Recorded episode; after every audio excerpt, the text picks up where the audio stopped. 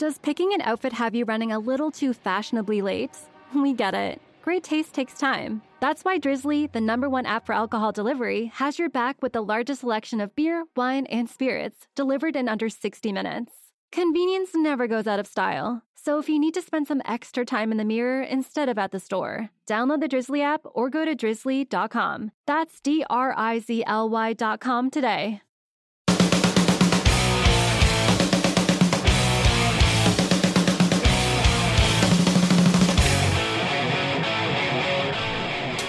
This is From Out of Nowhere. I'm Eric Furniss along with Rob Kern. Jason Bakken from Jesus Chrysler will join us as we debate uh, Sammy Hagar and whether or not he uh, should exist or not exist, or if his existence has been fruitful or just annoying. Rob, um, good news. We have a new sponsor. Who is it? Who, who's our sponsor? We love it. We love having sponsors. Well, our old friend Tyler Perry hasn't been giving us any advertising bucks for a while. But uh, he's got a new show in the works on BET. It's Tyler Perry Presents Paula Deen's Down Home Soul Food Cooking. So uh, I'd like to thank Tyler Perry again for sponsoring us and the fact that he was able to get Paula Deen a new, a new show. Is it a is it a theme show? Is it like from a you know a certain era? Like like does she have people in bow ties and white shirts and? It, it's set in the antebellum South. That's all I know. They're keeping the tight lid on it. Um, but they're billing it as Paula Deen, the Ted Nugent of cooking. uh, nice. Thank you. Thank you very much. Um, you just recently wrapped up your um, annual meeting of the mindless camping trip. I'm glad to see you survived and weren't eaten by a chupacabra. We there we saw no chupacabra, a lot of raccoon, um, a lot a lot of alcohol was consumed. It was it was uh I was impressed. We we had a big crowd this year. I don't know, there was like half a dozen campsites of people, and kind of everybody would congregate to our site, and we'd get drunk and play cheap trick, and uh, yeah, it, it, was very nice. It, we we had we did a lot of drinking. Uh, one dude cooked a big pot of jambalaya over the fire. It was a good time. Sounds like a great time. Now I went to see the new Superman movie, Man of Steel. Have you seen this piece of shit yet? No, not yet. It's an orgy of violence. It's like every 30 seconds there's a skyscraper collapsing and the camera just sort of lingers on it. And it hit me that the director Zack Snyder must have masturbated when the World Trade Centers came down on 9/11 the dude just loves the sight of a falling building and it's just disgusting because after about the fifth one falls and Superman does nothing I'm thinking man there's got to be like 40,000 people dead now. In those yeah.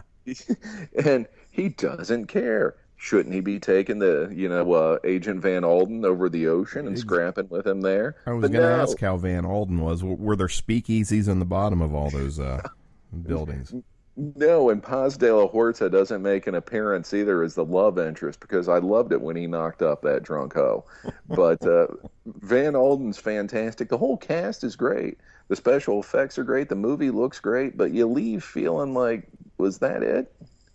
And it's disappointing because it could have been really good. And that uh, that British guy, you know, Angus Doodle probably would have made a better British Superman, but uh, the new guy is pretty good. I'll say that for him. But the movie's terrible. Huh. And uh, I saw the trailer for World War Z, and all this time I thought it was a movie about uh, Randy Jackson's uh, band uh, Zebra, but it's not. I was, I've been waiting for a, a, a Zebra biopic for years you never hear much of them anymore. They should be playing like melodic rock fest. We've got to we got to look that guy up. Yeah.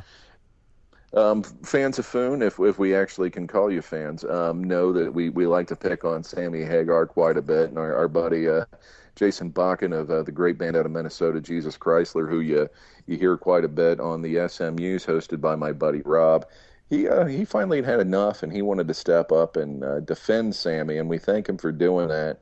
And as you can tell, he gets the better of us in this conversation. Yeah, he called us out. He said, "I want to have a throwdown. I'm I'm tired of you guys picking on Sam," and so we invited him on the show to talk about it. And here it is. Let's check it out.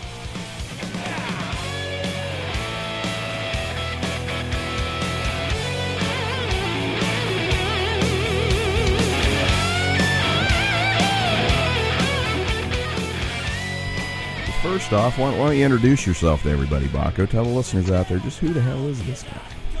My name is Bakko. I'm in a rock band in Minnesota called Jesus Chrysler. We are uh, over underachievers, and uh, apparently, I'm a gigantic defender of all things Sammy Hagar. we actually, you were going to be on one of the SMUs. We actually had a nice two, three hour drinking session one night, and that was during the uh, the great Foon electronic crash of uh, 2011. and 12 and then early 13. this this Mac crashed today when I was trying to load pictures into iPhoto. Yeah, I, I um I've noticed in some of your posts that you are a huge supporter of all Apple products. It's my fault. I made the crack when Steve Jobs died that uh, if he was so brilliant, he would have invented the eye pancreas. And ever since then, it's been downhill. that was the first piece of hate mail we got, too. Oh, really? What was the hate mail? Just because I was cracking on uh, Steve Jobs all the time with the eye pancreas joke. I kept plugging that joke for like three months until I got a laugh out of it. It never happened, but I was amused by it, and really, that's all that matters. Yeah. Well, he did. Uh, he did uh, turn a lot of people into human sheep. Well, and if he was that great, would Ashton Kutcher be playing him in a biopic? Well, that's news to me, but no. So the new CD, Make Bold Statements, fantastic record. Meant to tell you that if I haven't already. Great Thank record. You. Appreciate it. And you gotta, when's the schedule? The follow up scheduled? Um, it's about I don't know. Roughly, it's a little over half recorded. Okay. So. Uh, we don't really have a release date, but uh, based on how long everything took on that, and you know, we do it everything ourselves. I would say probably two years from when the last one was done. So another year and a half. If you need any technical assistance, I'm sure I can come over and wave my hands over it and, and instantly double the amount of time it's going to take for it to come off, come out. That sounds like a great idea. Is it true the working title's Chicken Foot Four? uh, that's just yeah, a working title. Yes. No. Uh, it's called. Uh, actually, we the, the the master plan at the beginning was to release both of them together. Considering that uh, we have no label and uh, no real resources, we figured we might as well do a double album. But the second one is called "Deny It All Later," so it's supposed to be "Make Bold Statements, Deny It All Later." Chicken Foot Four. if Rob and I can ever scrounge up the money and maybe we'll do a Kickstarter for it and actually do a legit Foon Fest, you guys have a spot on the bill. Yes. All right, we're on our way to Ohio. Just let us know when. I assume that's where you'll, you'll have to. yes, you'll have to stay in the Kern family camper while you're there. We we don't have a whole lot for uh, room accommodations, but there will be beer and food. All right. Well, uh, that sounds uh, uh, better than most accommodations we would get. So it has beer and food, therefore it, it, already edged out everything. So at least from my experience. well, this is how out of the loop I am on Sammy Hagar these days because I generally just tune him out. Um, there's a new HSAS record in the works. Now, is that real? I think that was a bit. No, with Michael Anthony replacing Aaronson and Chad Smith replacing Shrieve. Well, when I saw that, I took it like Sammy didn't realize that Satriani was also an S. and like he missed the opportunity with Chickenfoot to just call it HSAS yeah. then. Um, I guess maybe I'm misinformed. Uh, eh, I'll have to talk to Sammy and get the straight details, but I took it as sarcasm because it was so stupid. Well, it, you know, it really limits because you've got to when you. It's kind of like ELP. You know, when they came back with Emerson, Lake, and Powell. You know, they they had to limit themselves to like known entities that ended in P. Well, I do know what you're talking about, but you are getting a little outside my age structure. I think that happened. I don't know when I was two. well, and and I think that when we talk about age structure, I think that's a lot of the difference between the David Lee Roth fans and the Sammy Hagar fans. It seems like there's almost an age bracket where you can draw a line in the sand, and most people fall one way or the other. I will say that um, uh, if it pleases the court, my defense is in the inability of David Lee Roth fans to accept a different singer. Like it really wouldn't have mattered who it was, and that has largely tainted the uh, the uh, the negativity towards Sammy Hagar. I do agree because I, I can tolerate Sammy solo, but after Van Halen, it just he it just soured the whole thing for me.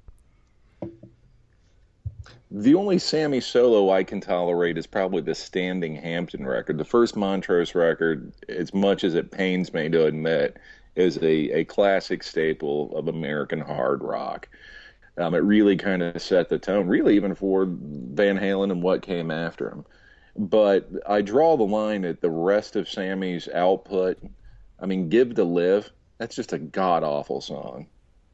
Where Eagles Fly, I never saw so many people leave a 20,000 seat venue to go pee or go get a beer as I did when uh, he broke into that. I do like Sammy. I, I, I do respect his work in Van Halen, and I just think he's an overall good guy. But if you like, I'll open with my statements. Please do. Sammy Hagar is a rock and roll icon and lyrical genius, the type of which has not been seen prior or since. In one hand, rock royalty, in the other hand, heavy metal poet for the people. One need look no further than the song Mas Tequila as evidence of the wordsmith I call Sammy Hagar. As a self proclaimed expert on all things Sammy, I find it an honor to expose the inappropriate level of respect for the Red Rocker and to defend the honor of the man who saved Van Halen. This is not just an opportunity to defend Sammy, it is an opportunity to put a face on anti Semitism. That face has two faces. Those faces are Eric and Rob, hosts of the podcast From Out of Nowhere and Pathological Anti Samites. Thank you.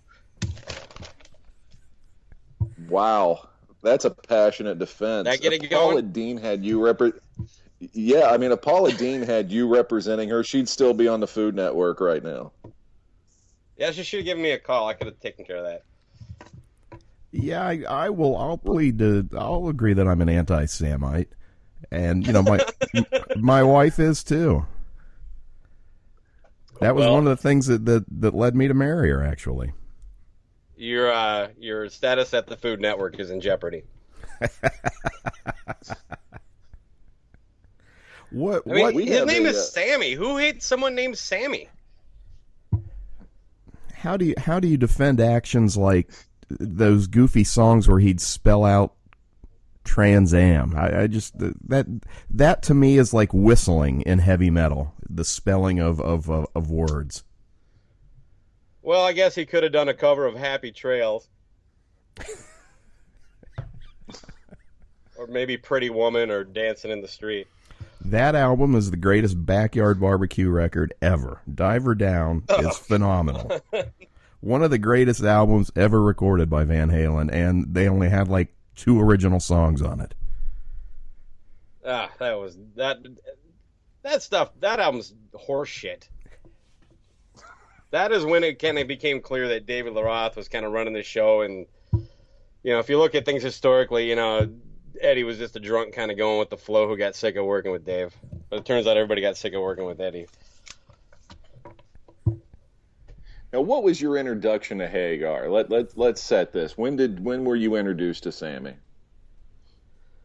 Um, you know, I probably knew a couple of his songs before I knew it was him. I really got to say, I definitely knew who he was before this, but I think the first time that it became clear who he was was probably I Can't Drive 55. Another lyrical, just it, like a poet. Now you're not can't the drive least bit bothered by the. Now you're not the least bit bothered by the fact that Mas Tequila is essentially a ripoff of Gary Glitter's uh, rock and roll, which might mean that Hagar condones pedophilia. Maybe that's why people Well- are anti-Samites. And some people might consider that a bit of a stretch, but um, going with that argument, um, unlike some people who have blatantly plagiarized other artists, he did actually credit him uh, as a songwriting credit on it. Well, that puts him one step ahead of the hip hop community. I didn't. I I just Yes. always assumed that he didn't put him on there. I assumed that he went to whatever prison in Thailand he was at, and, and they sat down and collaborated. Is is how I take that. I would even counter that Hagar wanted to be associated with Gary Glitter. That he went out of his way not just to credit him, but to say, you know what, I agree with the buggering of little boys in Thailand. Is is Sam Catholic? Do we have confirmation whether what, what his religious affiliation is? Um, I, I think he's. Um, I got nothing. Kabbalic. Uh,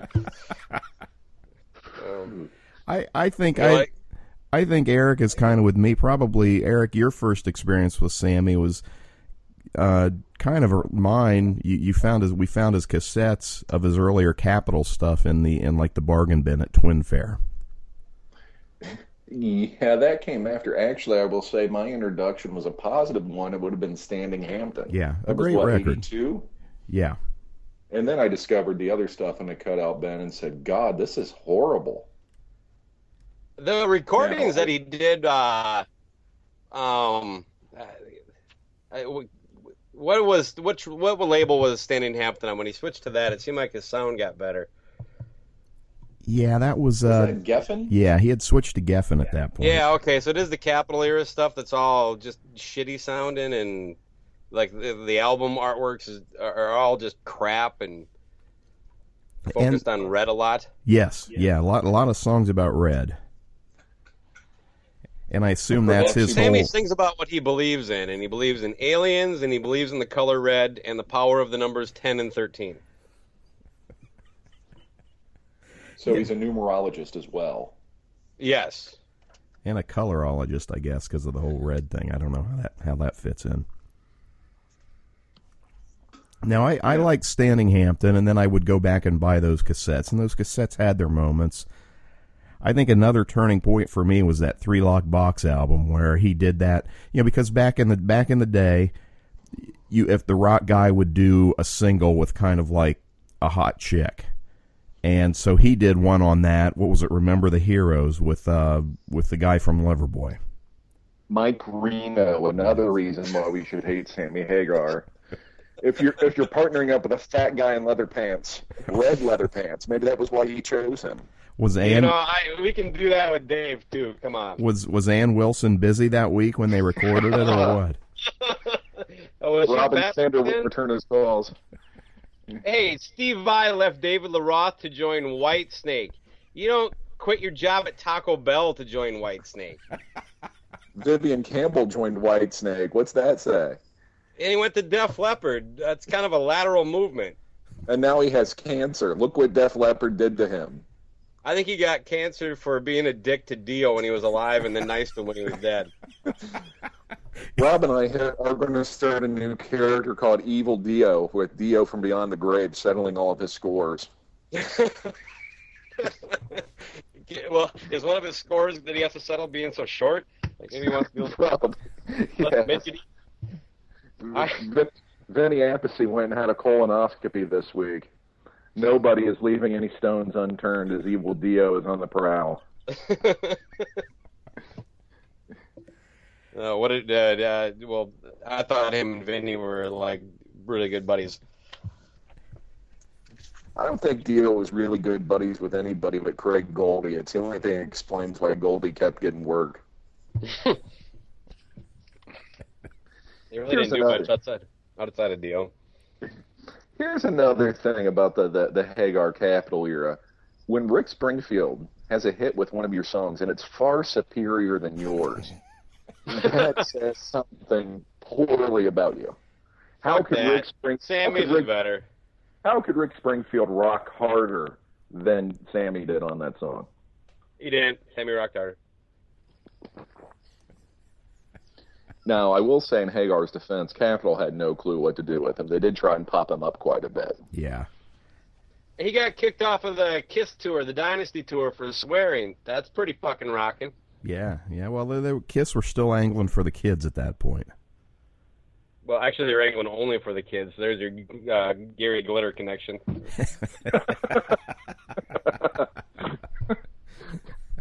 I was one of those kids, so I probably should be quiet. like nine years old when that record came out. Please tune in next week to our very special episode, Touched by a Demon, the Jason Bakken story. Oh God, uh, this is turning into a Michael Jackson theme. I just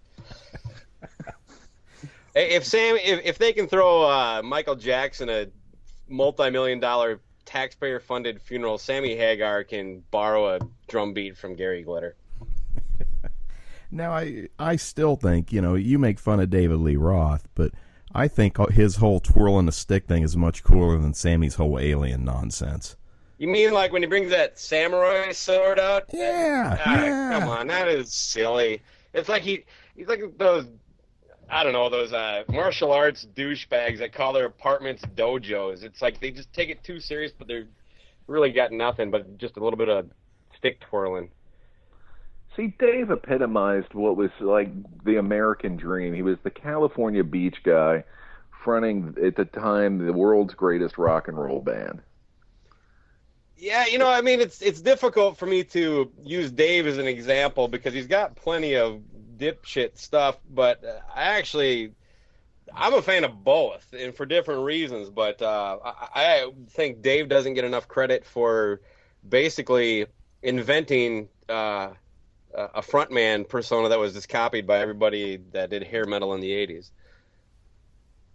Well, Dave was the definitive frontman in a lot of ways. I mean, he really kind of took what Robert Plant did and then he kind of camped it up. He turned it into old style vaudeville entertainment. And I, he gets uh, portrayed as kind of a doofus for some of the things he says, and I, I think unfairly so, to be honest, because uh, nobody says it about Steven Tyler, and that guy's a way bigger idiot by what comes out of his mouth than David is. Dave actually makes sense. If you listen to what he's saying in context, yeah, it's a little goofy and out of out of your little norm, but it's not just nonsense. And Steven Tyler, I don't, I don't think he's in the same realm as far as when it comes to that goofy crap. Well, and to Dave's credit, he never was a guest uh, ju- or a judge on American Idol either. That's sort of the ultimate jumping the shark moment. Yeah. A- And plus, in Dave's book, he never confessed to having homosexual relations. Not that there's anything wrong with that, unless you're Steven Tyler. well, I didn't read his book, so Neither did I. There was just an excerpt of that or some reference to it uh, on a thread on Metal Sludge, and I'm like, well, I don't need to read this. Now, one thing I will give Sammy points on is just his, you know, his whole business sense because he had that mountain bike thing early. He was into mountain bike. You know, I, I'm into beer, but I can't turn it into some kind of multi-million dollar. Oh, I heard that. Hang on, let me. But yeah, oh, nice. he had that, you know, he had that mountain bike company, and then you know the whole Cabo Wabo thing. Now he's releasing, I don't know, Sammy's sub and you know battery of the month club shops. Well, now he has, as far as all that stuff, kind of turned into to a little more like Gene Simmons, where he just puts his name on shit. But when he started out doing like even the Cabo Wabo tequila, it didn't say Sammy Hagar's Cabo Wabo tequila. Right. You know, it wasn't until uh, oh god, what's that Eagles manager that got involved? Irv Azoff, I think is his name. Yeah. Uh, Irving Uh, Azoff, yeah. Where he was trying to basically negotiate a Van Halen reunion either with Dave or Sammy, whichever one he can get going first. And basically, he just invited Sammy to his office and hooked him up with a, a, distribution deal for his booze. But he also like uh, started a sprinkler company uh, for like apartment buildings, like. Um, and became like the second largest, and this was before he like you know even right around Standing Hampton time, I think. But made a lot of money doing that and gave it to his brother. He tours now just to keep his band employed. Yeah, I, I do like that. I do like how he kind of, uh, you know, kept Michael Anthony in hot sauce by bringing him out. That Yeah, hot because- sauce tastes way different than every other celebrity hot sauce out there. I don't go for the whole celebrity hot sauce thing. I, I like it where it's like, you know, there's like fire coming out of somebody's ass on the label. That's the stuff I go for.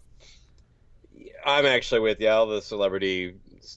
It, now it's turned to celebrity headphones. That's my my new beef. But uh, seemed like a hot sauce for a while. Um, what's that guy from Tool does vineyards? Yeah. It's like I I don't want my rock stars fucking making wine, man. I want them passing out and vomiting somewhere. It's just and not off of a fine pinot. I just So you're not drinking a bottle of Geoff Tate's Operation Mind Wine. no. He's he's the one who gets a pass because he's so fucking weird. He, he, it makes sense that he's making wine. I could just see him walking through the vineyards with his eyeliner on and his vest, you know, sweating a little bit and crushing the wines and, you know, rubbing him on his goatee. He looks like he should have been the villain in one of those Schwarzenegger Conan the Barbarian movies. Yeah, that, yeah, that's uh, he could have replaced Gene Simmons in uh, Runaway. Anybody could have replaced Gene Simmons and run away. Well, and, and also business wise, Sam had there around that whole VOA era, you know, the whole Ronald McDonald thing going on too. oh God. You telling me that that court scene uh, in the I Can't Drive 55 video where they're all wearing like somewhat matching jumpsuits that you weren't like, that is what I'm going to look like tomorrow when I go to school? See, I thought I I thought it was just ripping off the Devo look poorly. Like I was so pissed off. My stepmom would not make me one of those. you know, um, when I actually became a uh, like kind of a devout follower of Sammy, um, when he played uh, in Minneapolis live, this is after Van Halen uh, with whatever his band is, the Wabos. Um, they did a, a free uh, um, street fair, and it was fucking great. And Well, it realized, like, what's it that? was free. It had to be good. It was free. No, it wasn't because it was free. It was it was actually a really good show, man. He has like you know like passing out drinks while he's up there. He's got uh, people on stage. He got a little bar and and the music was awesome. He, he and by the way, nobody sounds better after doing as long as he does as he does. You know, I mean, you know, you look at some of the uh, all timers; they've all lost a little something in the voice. But uh, DirecTV showed Chickenfoot at like fucking uh, Rocklahoma, and they did Rock Candy, and it sounded. I mean, he sounded fucking just like you know he did back when it was recorded. Yeah, Sam has he has kept himself fit. I will give him that. I don't know He's about going- fit. He's going to be uh, 67, I think, this year, which makes him my mom's age, which is another reason for him to be not cool. and my mom has red hair too. And a matter of fact, I saw her yesterday. She was wearing that red and yellow jumpsuit. well, how fucking old is Dave? It's not like he's he. It's not like Dave looks better, by the way. Dave looks like the fucking librarian at high school nowadays.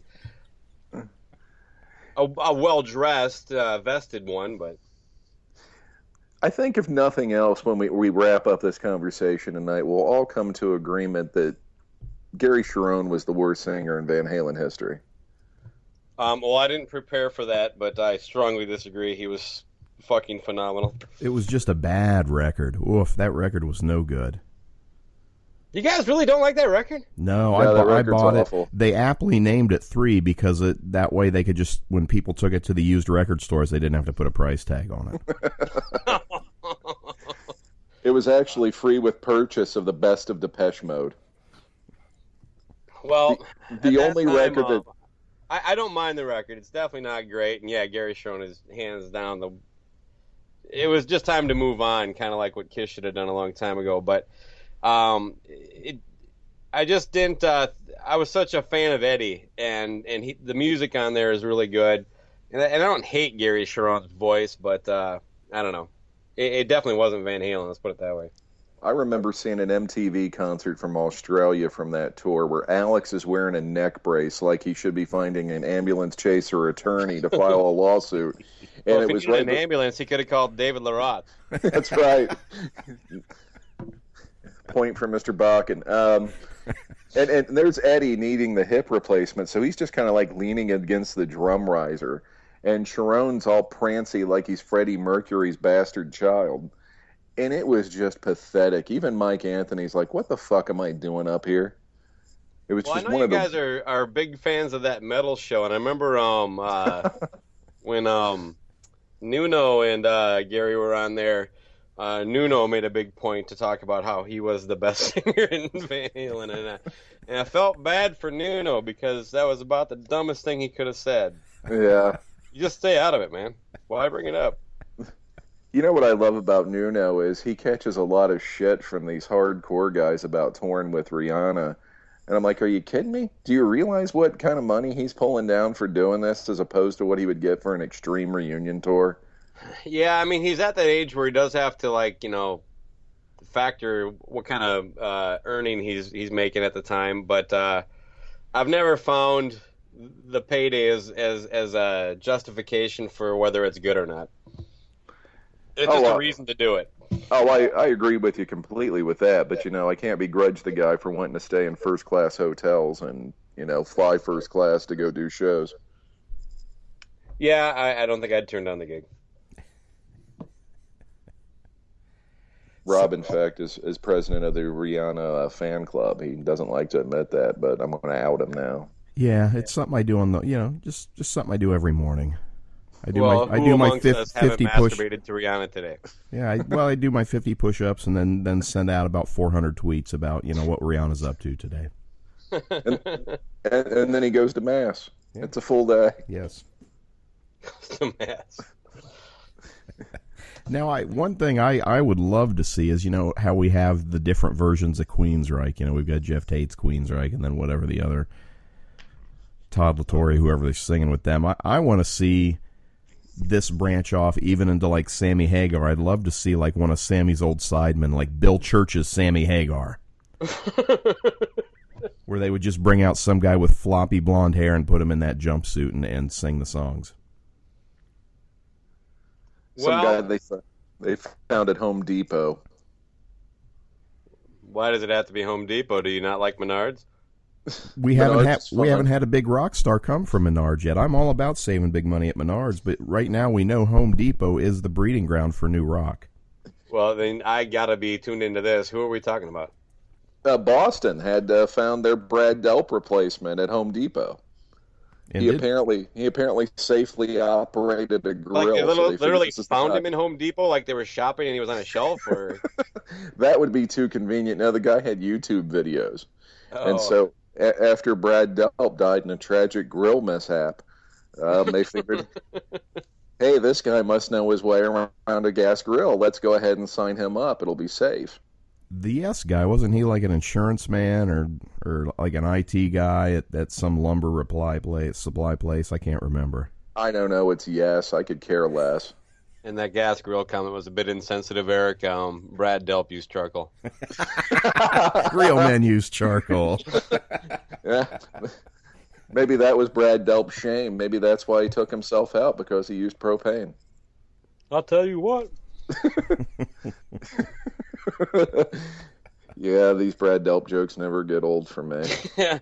uh, that whole lawsuit with hit their family suing um, Oh, Scholz because like he wasn't nice to him, basically. It, uh, He hurt his feelings by taking him all across America and having him perform on the biggest selling debut album of all time. The bastard. How insensitive. Well, then then didn't didn't they finally leak then at that point that he was you know banging his sister in law or whatever and no, he was videotaping his uh, girlfriend or fiance's daughter oh uh, with a closet cam or something like that. Oh, jeez. Yeah, he was Uh, doing Chuck Berry on her. So they uh, they discovered that, and for some reason he killed himself shortly after. So, and she was like a minor, you know. There's your Gary Glitter connection again. It just keeps coming back. Damn it. All, all roads lead to Gary Glitter. Before we're done, we'll link Obama to, to Gary Glitter. It'll bring down the presidency. now, what- now, what grade were you in when uh, five one five zero, as I like to call it, came out? Still had a paper out, but I want to say ninth grade. Okay, That was yeah. 85, right? Yeah, eighty-five ish. Yeah. See, we, I was a I was a senior. Eric was probably a junior, and we were more firmly entrenched in the Dave camp at that point. I was a sophomore. I remember buying the record and coming away, what the fuck is this? It, got- once I got to Dreams, and that's like, what, the third track on side one? I'm like, I don't think I like this. Fuck that. That song's fucking awesome. I love that whole record. My whole basis of a Dave versus uh, Sammy thing comes down to this: like, if I was to make like the ten favorite Van Halen tunes, there might be one or two Sammy. But if I want to listen to an album front to back, which I'm a big fan of, there it's I think it's Van Halen one, then the four Sammy records, and then '84. I just I don't think the records are good with Wow. Dave. I, I the, the songs that they just as far as an album being, I mean, there's great songs and they're they're the best songs of the catalog, but I, I just think the albums are stronger. They're more consistent with Sammy. Not think- that there aren't some spots that uh, are a little weak, but Uh, one is just a complete classic record from from top to bottom, and it should be because you know they Yes. demoed that and played those songs forever. Um, two was a little rushed, but I really like two a lot. Um, Women and Children First, Fair Warning are kind of hit and miss for me. There's some songs I like on those, but I'll buy your argument there that those albums are weaker. I'm with Rob on Diver Down. There is No no, better summertime summertime record. Yeah. You put that on, and the beers go down smooth. The burgers taste better. Your in-laws are more tolerable. Perfect record.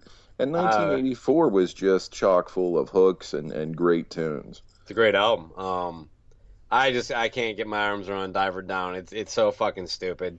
It, it, it it's silly. It just it was kind of almost like the first sign that like David Lee Roth wasn't quite as cool as he as you thought he was. I I think David Lee Roth, you know, uh, uh, uh, lovers and haters of Sammy, you have to be both. Um, like they time capsule him in that uh, "Hot for Teacher" video, and that's the guy they think of. But I, I, he's done so much goofy shit over the years, uh, far more than Sammy. And I just he the only his only saving grace is that like uh, his botches and, and, and weird stuff weren't giant hits that Pepsi used to make a commercial. You know, and- and where Sammy like he would the stuff that I really don't like by him and Van Halen was typically the stuff that MTV played the shit out of. I Yeah, I, but- I think that if David Lee Roth Van Halen is like a bag of potato chips, and the Sammy Hagar era Van Halen is is a lean. So listening to Sammy will make you crap your pants? Yes. Okay, it took or me a second to figure out what you leaky said there. So you were referring to that. Uh, what- Van Something- Halen with David Lee Roth is the potato chip. The Sammy era is the Olean. And you mix the two, and you're going to have a leaky anus. Okay. Now, in Dave's defense, he never wrote a lyric as bad as "Only time will tell if we stand the test of time," and he never wrote "Up Up for Breakfast" or "Pound Cake." God, I hate "Pound Cake." That song's just awful. You're awful. Well, I'm not going to argue that. You're dead on right. All right, what about mine on mine? Black and blue. Finish what you started. Run around. The dream is over. Seventh Seal. Can't stop loving you. Good enough. Get up. Best of both worlds. I literally know like three of those songs. It was just like you were saying random words. well, like I said, if you're making the top test best Van Halen songs, these aren't going to crack the top ten. I could probably do top 30, and the Hagar wouldn't be on there. Well, that's because you're an anti-Semite. Well, and I agree. I am an anti-Samite. I, I saw um, Van Halen on the Monsters of Rock tour um, when they came through here, and um, and, and Sammy wasn't like a dick about playing Dave tunes. He embraced it and kicked ass. It was awesome. because he had to because he had to do the dave songs i have this argument with my wife who unlike rob's wife my wife likes sammy she actually prefers sammy over dave and she can't understand why dave doesn't do sammy songs and i always end the argument the same way because dave doesn't have to do sammy songs Sammy showers with a parrot. so does Who the jimmy fuck buffett doesn't want to shower with a parrot? sammy hagar is jimmy buffett with more hair there's really no difference between the two of them they should both set sail to margaritaville together If They'd be very were, happy. If if that was true, then Jimmy Buffett would be the second greatest singer in Van Halen. I look forward to Jimmy Buffett fronting Van Halen. That could be interesting. And I think you're more likely to get Dave singing Margaritaville. Yeah, it's a possibility. I wouldn't put anything past Dave. One of one of Rob's favorite uh, David Lee Roth releases was his No Holds Barbecue DVD. That still messes with Rob to this day. Wait a second, that was officially released? I know I got it kind of through unofficial channels, and you watch it, and it makes no goddamn sense at all until you put the second disc in with his commentary, And basically, the commentary kind of seems like he just did like three or four lines and said, "Let's do this, hit record." He starts talking and pretty much doesn't take a breath for the entire video.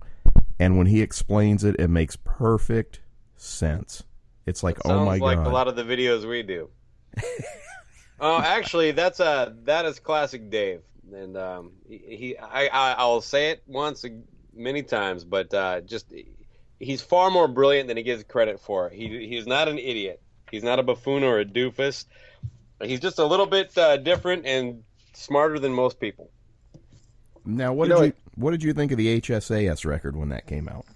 Um, my actual exposure to that was that MTV concert that they played every Friday for about two years. Yeah, um, I uh, I think I own it on vinyl somewhere, but um, I, I don't know that I've ever actually sat down and listened to it. They did a cover of uh, Janis Joplin, if I remember right, and that was horseshit. Um, and is there a, a a more I don't know a bigger waste of talent than Neal Schon?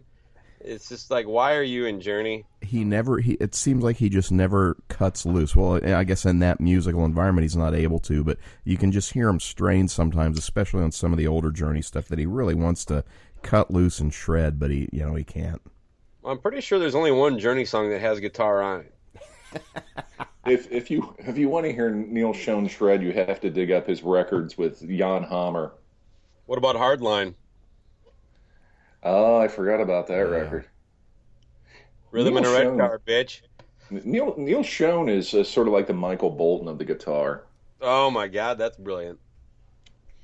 You know, because he's very popular with the ladies, because you know he's been married five times.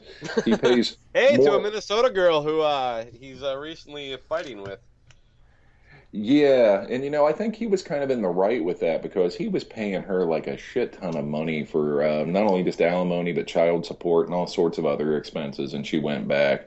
What is it with um all these rock stars that come to Minnesota to get their wife? Uh, Billie Joe from Green Days married a Minnesota girl, and uh, the only uh, the the pinnacle of my one to one sitting in a room with uh, with a rock star experience, uh, the drummer from Night Ranger um, married a girl from Northfield, Minnesota. Kelly Keagy. Took me Yeah. a second to remember his name. Yeah. There must be something. There must be something going on that we don't know about. I live here and I don't know about it. Isn't it the dream of every Minnesotan girl to marry the drummer from Night Ranger? Mm, no, well, it was my dream, but uh, you had to settle for the bald keyboard player. yes. No, he wasn't bald. He just liked wearing a hat. Yeah, and That- Brian Johnson has a full head of hair too.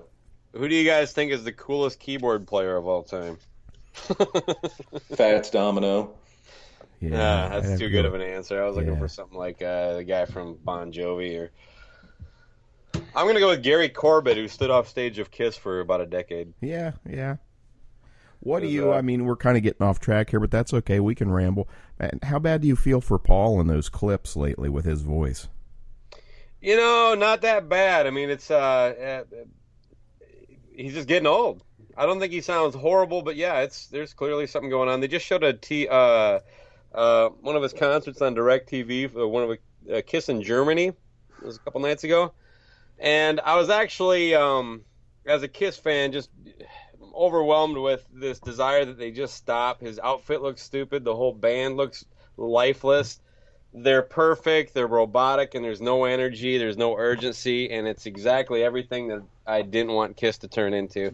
I'd rather they just quit. They've They're not. Kiss anymore. They're playing Kiss. There's a big difference now when you watch them. yeah, and it's it's it's stupid as shit. You know, I mean, uh, they they they're not Paul, Gene, and Tommy and Eric. They're Star Child, Demon, Cat, and Spaceman. As if somehow that makes everything okay. It's like it's fucking stupid. Well, and they've settled into that rut, kind of like they did in the '80s, where they just never changed the fucking set list. I used to Yeah. hate that. and, and uh, the you know I call them like Kiss freaks, whatever the Kool Aid drinkers, whatever. I I have a room dedicated to Kiss. I know what you know these guys are going through, and I don't understand how they accept it. This last album, Monster, was a pile of shit. The one before that sucked as much. They sound like Asylum, but the songs that weren't good enough to be on Asylum, which was a horrible fucking record. And it's just it's just like why are you continuing to support this nonsense these guys look old. They're dressed up in outfits that and makeup, and they still look like your grandfather.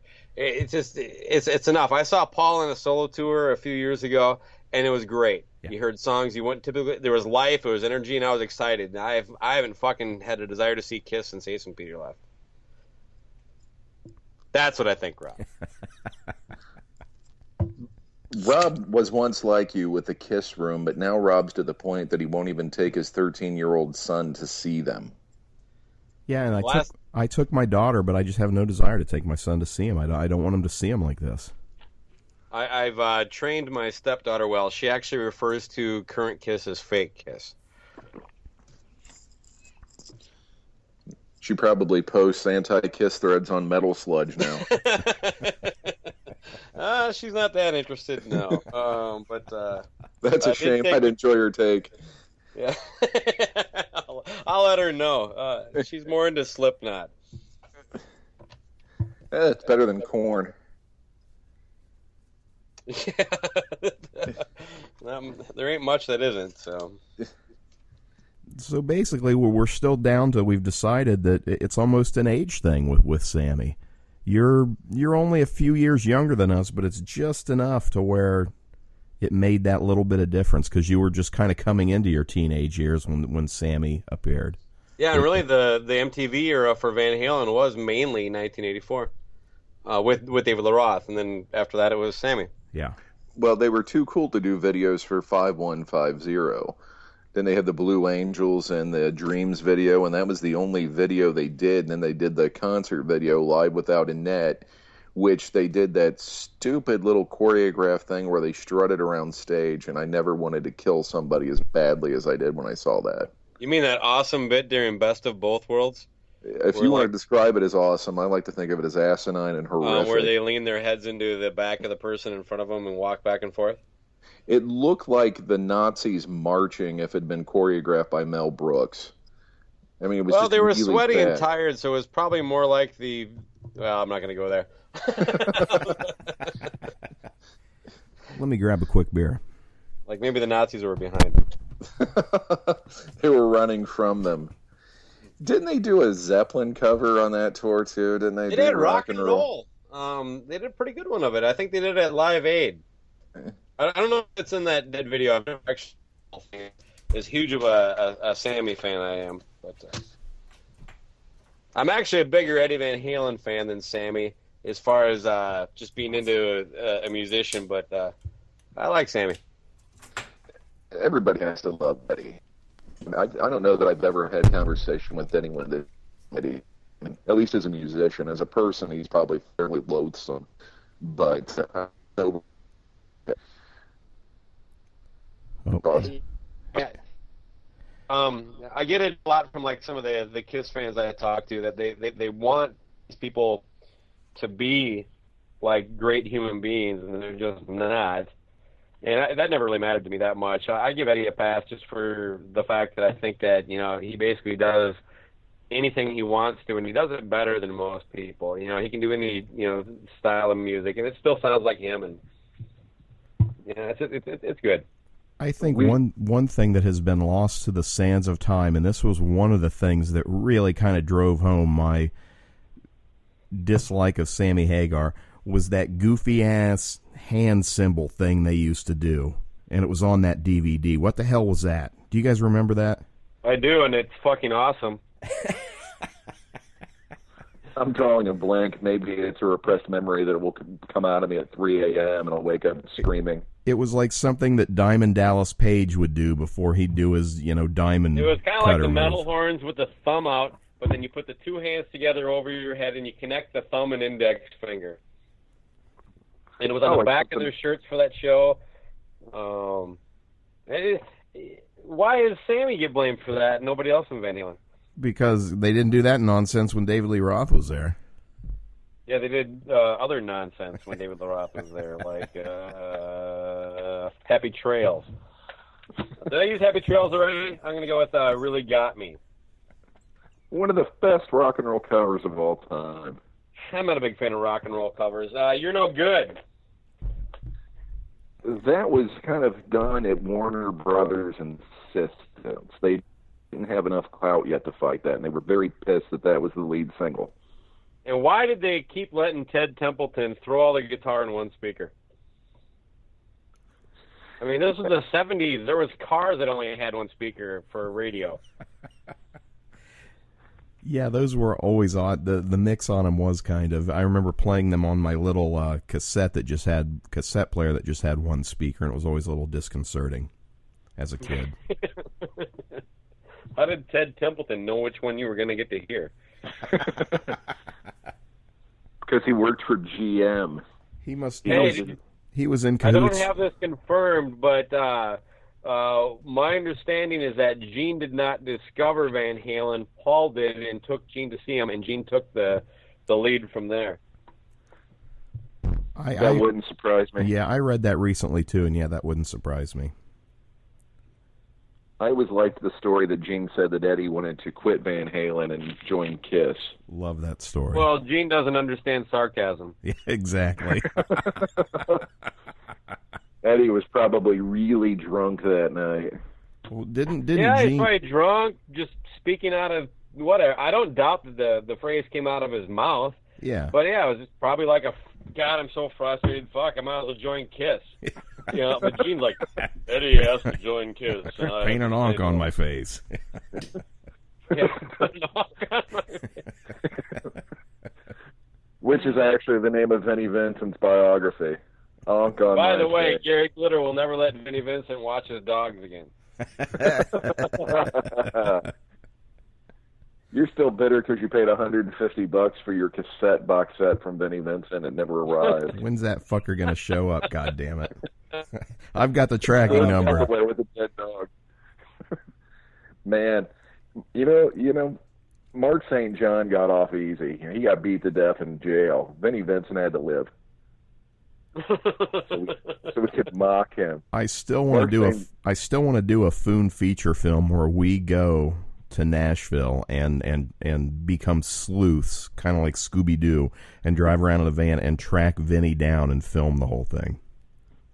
And Can I search like this guy who keeps giving you bad leads? What's that? I want to be in the movie. for the wrong. He's he's over over here. He's over there. No, you wrong trailer park. I told you the other one.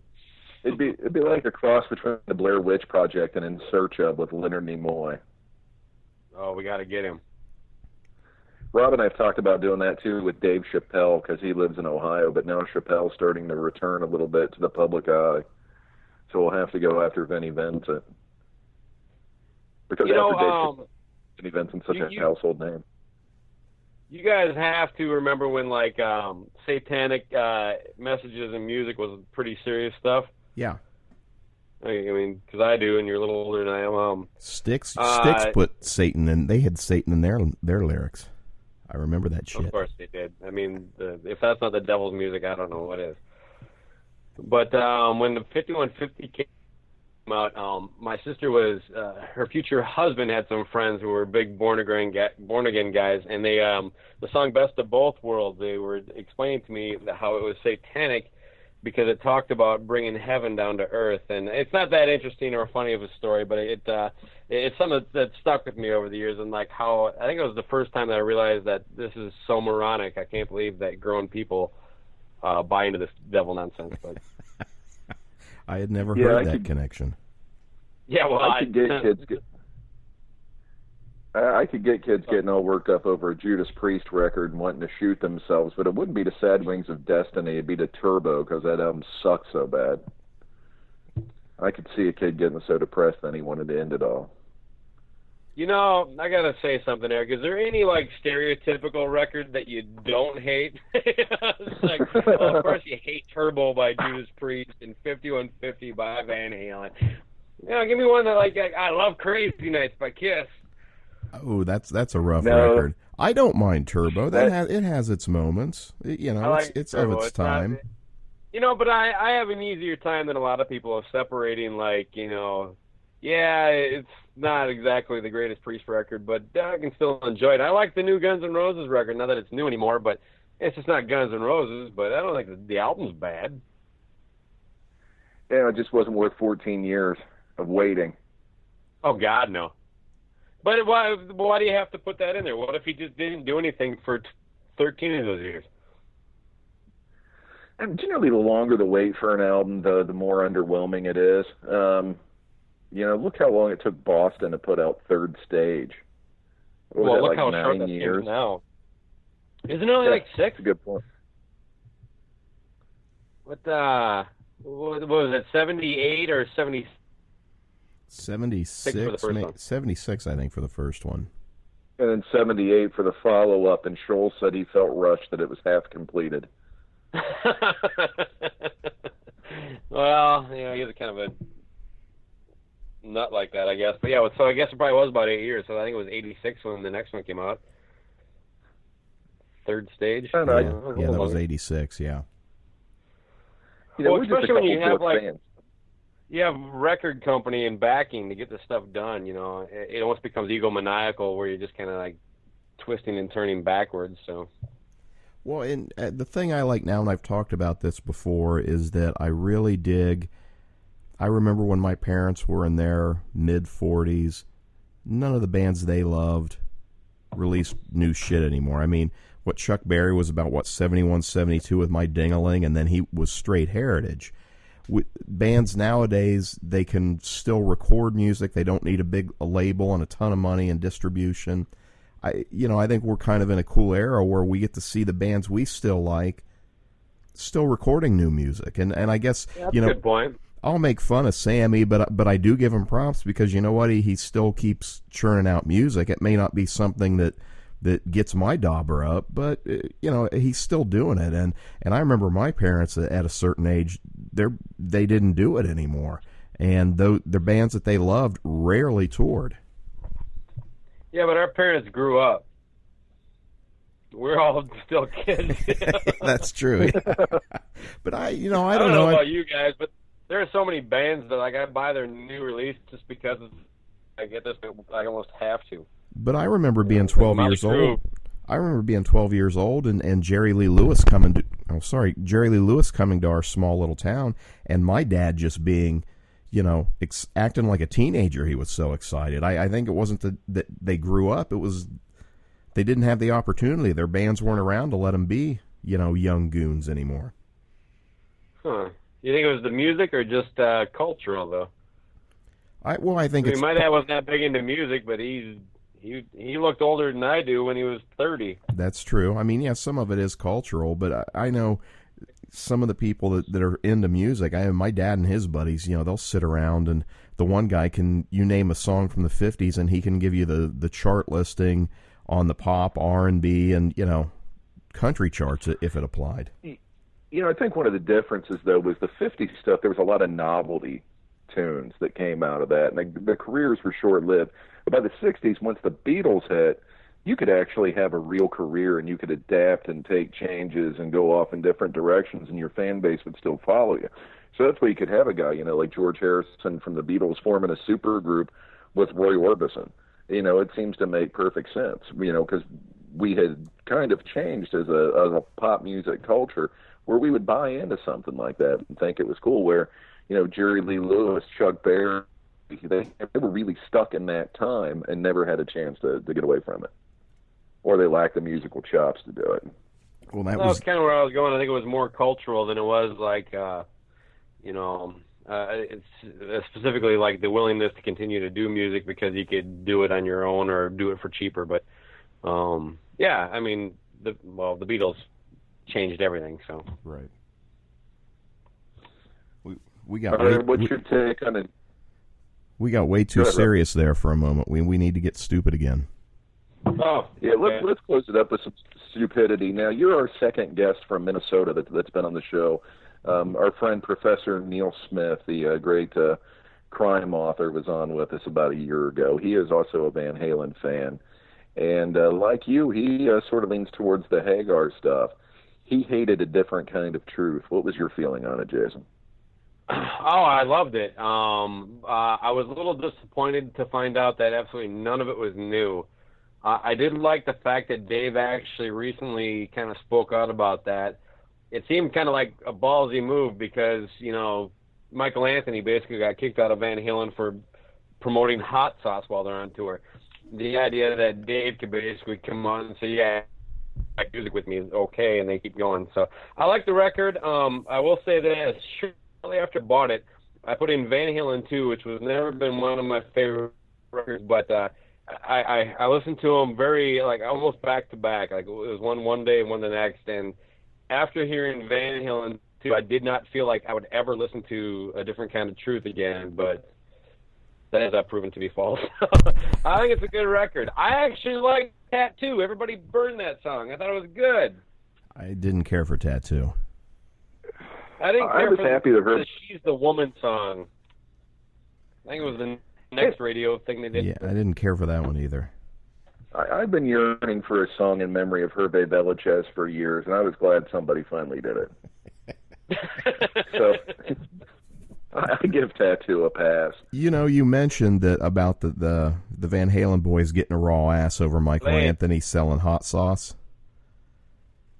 I kind of wonder if, if that isn't a little remnant of the whole Cabo Wabo thing, because at one point they were all invested in that, and it was you know bleeding money like a stuck pig, and Sammy bought him out, and then boom, all of a sudden it's huge. Yeah, you don't know. I mean, I, I think Eddie's paranoid. I, I think uh, in Eddie's mind, like uh, Sammy purposely had the thing tanking so that he could buy them out, as opposed to just doing it on his own right away.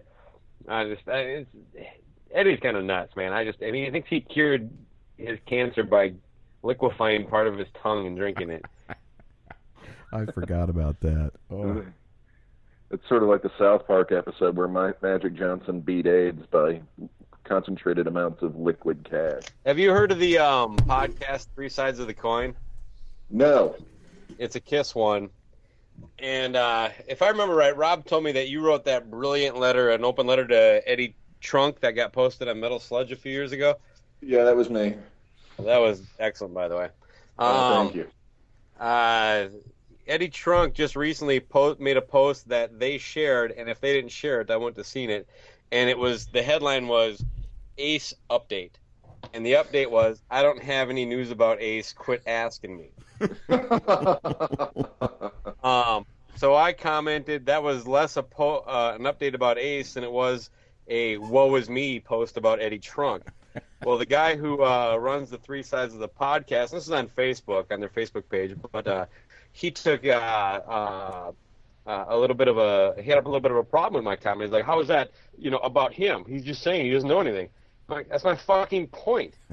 He, he, I didn't know that he was getting asked about Ace until he said he was getting asked about Ace. Like, why even bother? You know why you get asked, Eddie? Because you're in the fucking business and all you do is left and right talk about how Ace is your best fucking friend. If you're sick of getting asked about Ace, quit fucking saying he's your good buddy. That's it. Yeah, I think that I think we're in the midst of a major trunk backlash. I think the self promotion has really, um, for the knowledgeable metalhead, has really driven them away. I think that for the folks who, you know, don't remember that John Corabi ever fronted Motley Crue, I still think he's their go-to guy.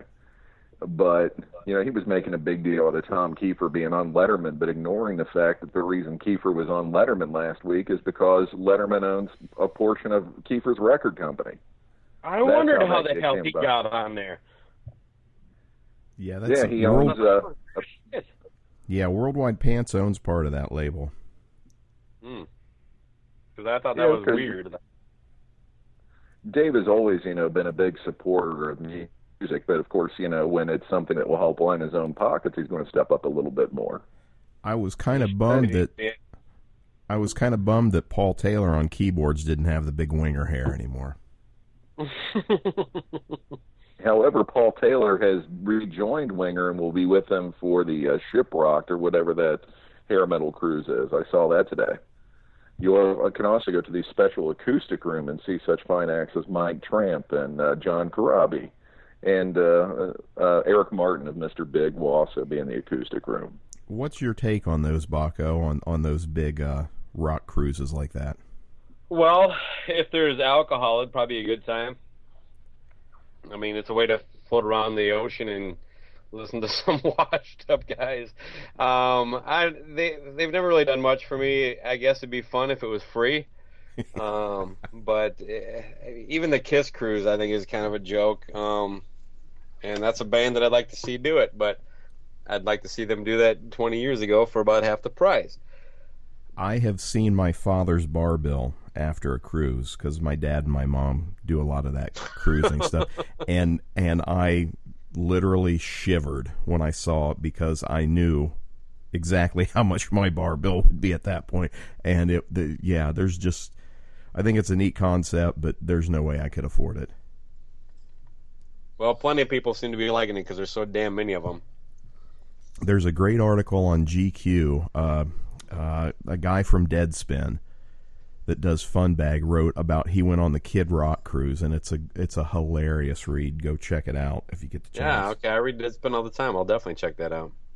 He- I will say this: all the bands or the actual the singers of bands that uh, Eric mentioned, I'm all fine for every one of them except for Eric Martin uh, making some money. But uh, I, I think there should be a requirement if you're going to do an acoustic thing uh, where you sing along with it, you should be able to sing. So. Oh, you're not a Mr. Big fan then. No, um, I was actually going to use that little one-liner earlier too with uh, Sheehan leaving to join Mr. Big, but uh,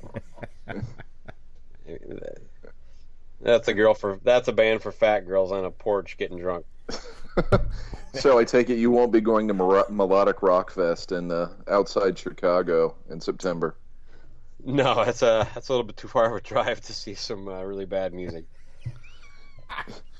Rob and I have tried to get Andrew, the guy that runs that website, on the show. He says he'll do it, but when it's time to get him scheduled, he uh, he doesn't respond to us. I- we I- offered to give legit promotion to him as well for the show, but he won't respond back. I think he says yeah, and then he goes and checks out Facebook and Twitter and some of our podcasts and goes, "Oh, fuck well, you no, I'm guys were supportive on Twitter when he was getting basically uh, blackballed by Trunk. You're just not Oh, you're not important enough for me. Is that the same guy, right? Yeah, that Yeah. was me. I, I was uh, sending the tweets out from the phone. I mean, you know, Eddie got really kind of shitty with him. Yeah, it was bullshit. It was just basically like you're not important enough. Uh, I actually had to go back and read Eddie Trunk tweets, so you actually are to blame for that. Uh, Yeah, we love Andrew. Just some of the music that, that he promotes, it's like, eh, but I, you know, well, the singer from fucking Danger Danger, come on. Ted Poley. Ted Yeah. Poley and his bone, ma- Ted, Holy! Ted Poley's bone machine. That's not enough to make you pay for the That was- hotel room for three days in Chicago and get the VIP tickets where you can have a Well, it's picture. enough to make me pay for it, but who else is going to? I've always been bummed out because when Ted Poley did that whole Bone Machine project and then went out and played shows, I was uh, there's no way that you could fit an actual Bone Machine in like a corner of a Chili's restaurant. I wanted to see Oh the Bone I- uh, Machine. I never even heard of that. So Yeah. Nobody does. I've used this joke for like 12 years and nobody knows what I'm talking about. uh, but you don't know, it is the, Chili's book bands anymore. this is the one opportunity to see Harem Scarem in America with Harry Hess, along with Fenric Lane and Wet, and Rob's all-time favorite band, Degreed. Degreed. You've been degreed. I do So- that every morning when I put my deodorant. I've been degreed. Are you saying things that are actual things? These are actual bands Hmm.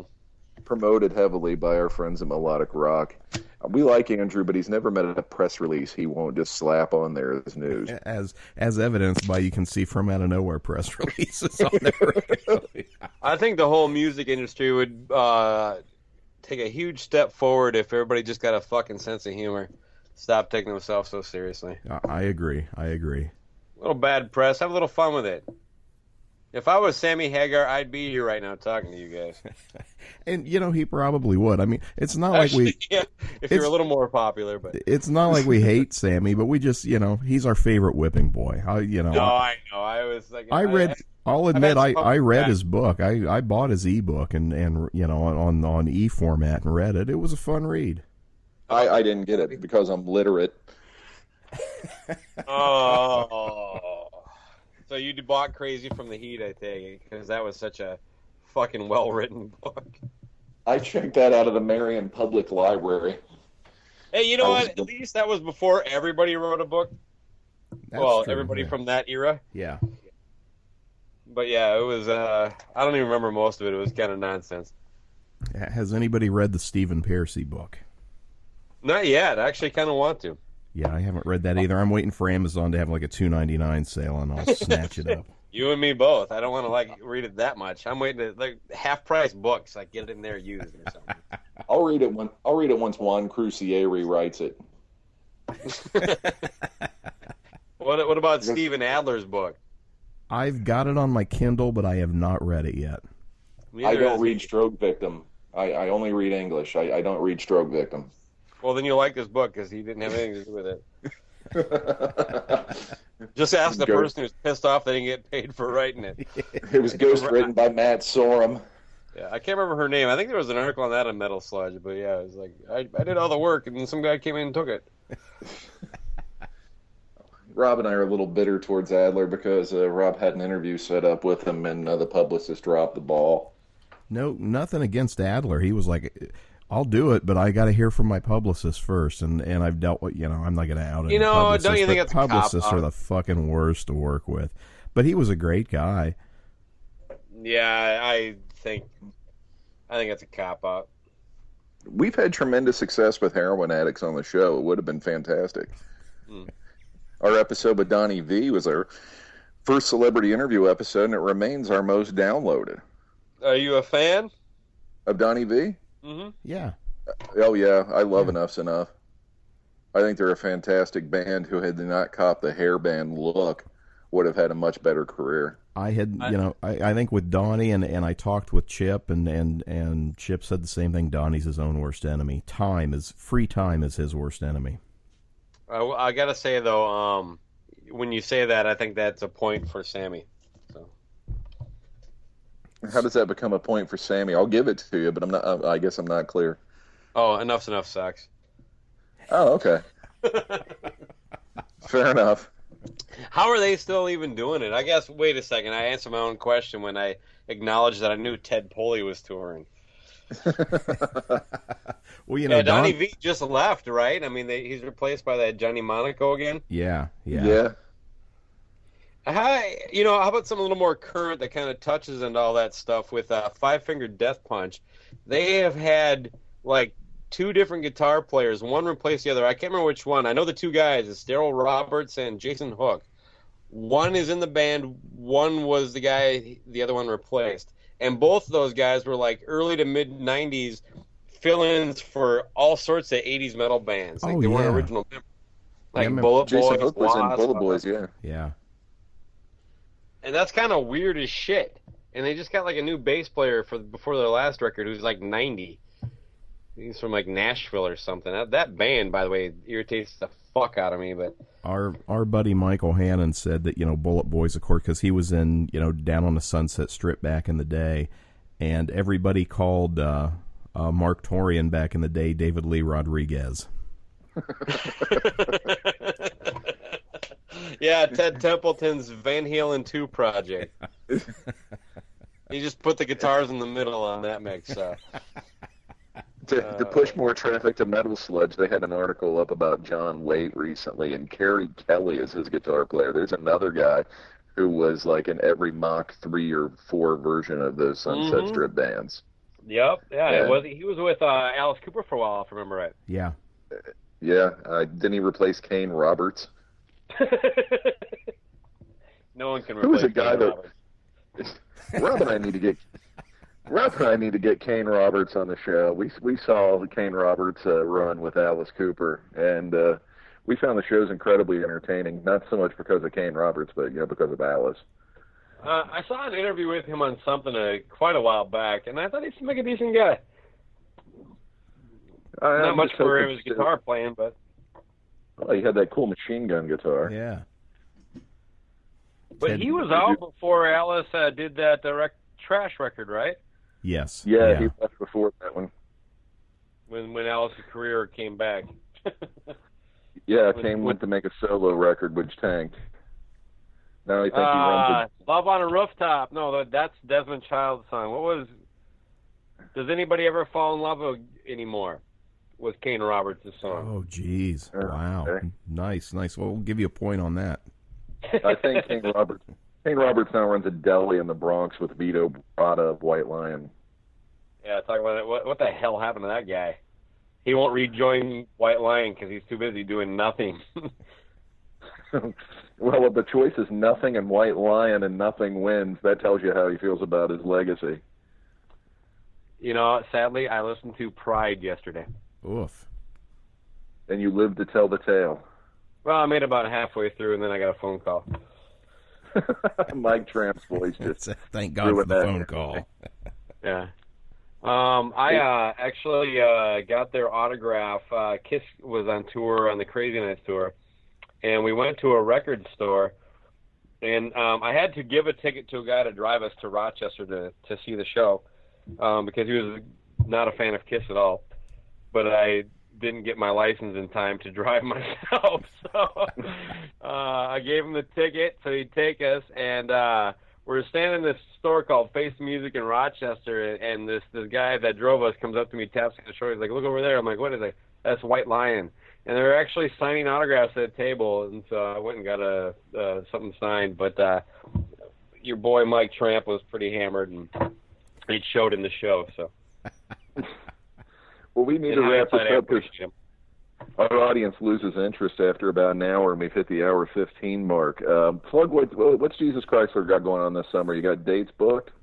Right now, we only got two things lined up. We're calling it the I-94 tour. We called it that after the shows got booked because they're about six miles apart, right off of I-94, going through uh, one in Minneapolis, one in St. Paul, which up here is a pretty big deal.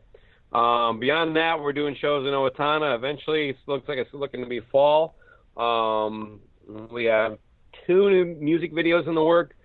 And other than that, we're just going to keep uh, doing what we do. And you can follow us on Facebook, Twitter, and uh, Reverb Nation to get all your updates. Facebook has the most current information. The other stuff we just kind of uh, diddle with once in a while. Well, we absolutely love you guys, and we, we thanks to uh, Rob and uh, the Foon SMU show and playing you pretty heavily. You now have a fan base in the UK as well. Excellent. I, I'm I'm a huge fan of the show. By the way, I listen to you in chunks because I usually download your shows and uh, uh, put them on my MP3 player and listen to a few at a time. So I'm a little behind a couple months right now, but uh, I never miss any of them. So That's okay. You got Well, plenty of time to catch up because we didn't really do much for the last couple. no, yeah, months. you guys had a nice little break. So uh, um, Yeah, we- we- but, uh, we- and I, and uh, I love your tweets. I love all your comments. And in spite of what we uh, got into today, I actually love your sarcastic attitude towards Sammy Hagar. It's all fun. And and basically, much like the federal government, after all this, we're still kind of gridlocked on the whole thing. You love Sammy, we we love to you know whip on him a little bit. Yeah, I'm pretty sure I won. I'll see my You- six pack in the middle in like a weight. You yeah, you did. I think if we went back and recalculated the points, you probably did win. Uh, I- I- don't know. I could think you- to- we- Go ahead. Eh, I think the judges would score a unanimous decision. You got much. You you worked the body early and took out the head. We were pretty much up against the ropes late in the fight. I, my my only uh, uh, goal in doing this is that uh, Sammy hears it and then buys me something really expensive. maybe Or names the maybe you'll, tequila after me or something, or maybe more. I'm more of a beer guy, so maybe Sammy will will switch from that stupid beach rum to some kind of Sammy Hagar's Bakko beer. Maybe yeah, maybe he'll name a sandwich after you in his new sub shops or whatever the hell he's opening. Hey, you never brought up Planet Us, so I appreciate that. Oh, that's that. right. I forgot about Planet Us. nobody, nobody talks about Planet Us. The uh, I mean, oh, we didn't- we didn't talk about Sammy Hagar's Plastic Extruder Corporation either. he's currently in Eastern Ohio fracking. He's really making a mint off of that. Well, hey, thanks you guys for all the support and let me do this. This was fun. Uh, uh, if you want to do a Kiss episode, I'm your guy. Cool. Yeah, I'd Oh, love that sounds do that. fantastic. Yeah. We will we will actually bring you in as a, a guest host. We'll, we'll the three of us will gang up on a guest some night. Oh, that'd be awesome. Yeah, some little dweeb that thinks Kiss still it kicks ass, right? Bitch, fucking squeeze him like a fucking melon in your butt. we know a couple podcast hosts that, that would fit the bill for that perfectly. If, if, if they're up to it, uh, there's a lot of Ah. uh, podcasts devoted to Kiss, and You know, uh, as much as I love Sammy Hagar, I can fucking go to town on Kiss. Yeah, I, I, I think I know what our next episode's going to be now. do that, yeah. It's about time we do some theme episodes instead of just random nonsense. of course, we did the theme episode tonight. We rambled all over the place, but it was more entertaining that way. Well, you guys are good at it, so keep it up. Thanks, brother. You keep rocking with Jesus Chrysler, and we'll talk to you soon, man. Thanks again for the support. I'll see you later. See ya. Thank you.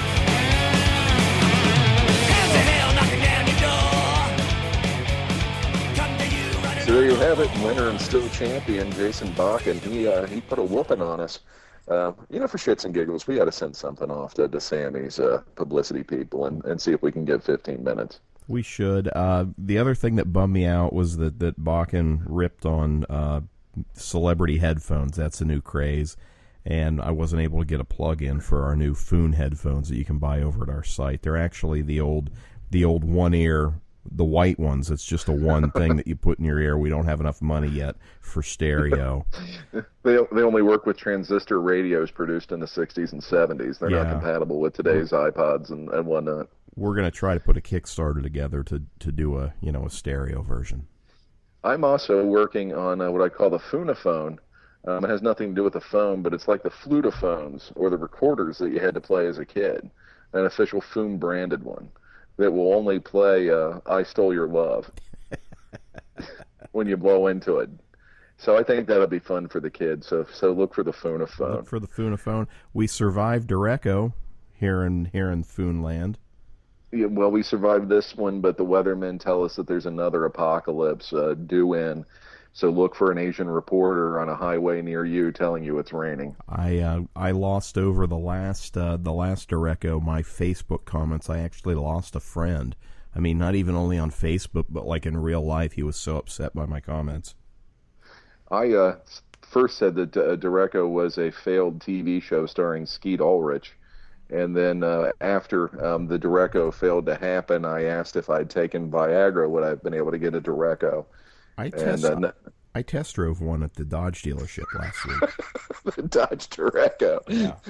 It, it bends when you hit 65 miles an hour and is guaranteed to knock down your fence and remove some shingles. That's all the nonsense for this edition of From Out of Nowhere. I think Rob's cooking up a, a new SMU for next week. yes, yeah, I, I'll do an SMU. We may have a guest, or I may just get drunk and play music. Either way, maybe the, you'll have a drunken guest playing music. You never can tell with the SMU. That's right. So until then, we'll talk to you later. Take her easy.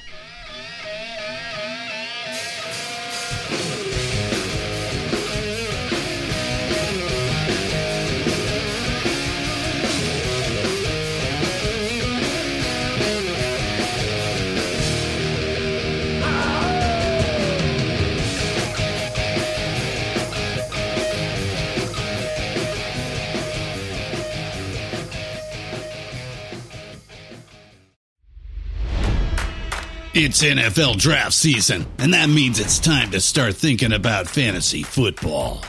FantasyPoints.com features industry leading experts and prognosticators using proprietary hand charted data to help you score more fantasy points. FantasyPoints.com is the place to go for whatever kind of fantasy football you play. Whether you play fantasy football, daily fantasy sports, or do a little bit of everything, Fantasy Points has the meticulously researched content to guide you to victory. And why wait for the fall? Fantasy Points also covers the new spring football league, the UFL. Join the guru, John Hansen, Scott Barrett, Joe Dolan, and other massive names in the fantasy football universe with an exclusive offer. Use code Pantheon for 15% off any fantasy points package, including the all in package, with access to every article, tool, and data nugget that Fantasy Points has to offer. That's fantasypoints.com and code Pantheon for 15% off at Fantasy Points. Fantasypoints.com. Code Pantheon. Score more fantasy points.